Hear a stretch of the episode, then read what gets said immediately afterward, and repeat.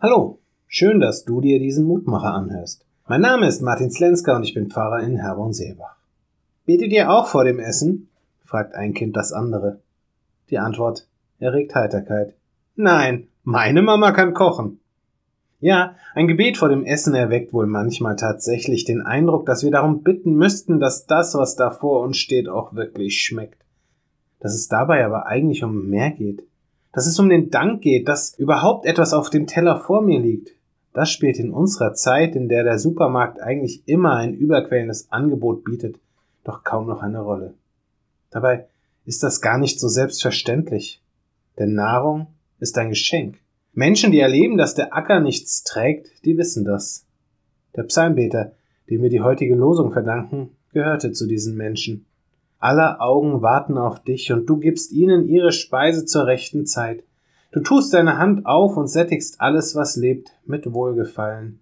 Psalm 145, Verse 15 und 16. Dass wir etwas haben, ist nicht selbstverständlich. Das fängt bei der Nahrung an und hört bei dem Luxus, den wir uns leisten können, nicht auf. Das Leben selbst ist schließlich schon ein Geschenk. Und jeden Morgen, an dem wir die Augen auftun, dürfen wir dafür danken und an jedem Abend, an dem wir die Augen schließen, ebenso. Und wenn wir uns an den gedeckten Tisch setzen, sowieso.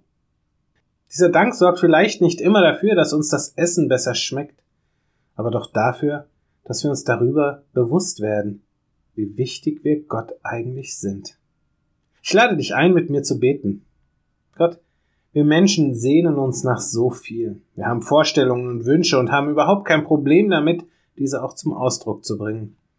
Hilf uns, dass wir uns zwischendurch aber auch immer wieder die Zeit nehmen, um dir zu danken, um uns bewusst zu machen, dass du uns zur rechten Zeit mit dem versorgst, was wir wirklich brauchen, dass du deine Hand auftust und unseren Hunger stillst, unseren Hunger nach Nahrung, aber auch unseren Hunger nach Gerechtigkeit und Frieden. Hab Dank dafür. Amen. Auch morgen gibt es an dieser Stelle wieder einen neuen Mutmacher. Für heute wünsche ich dir nun einen guten und gesegneten Tag.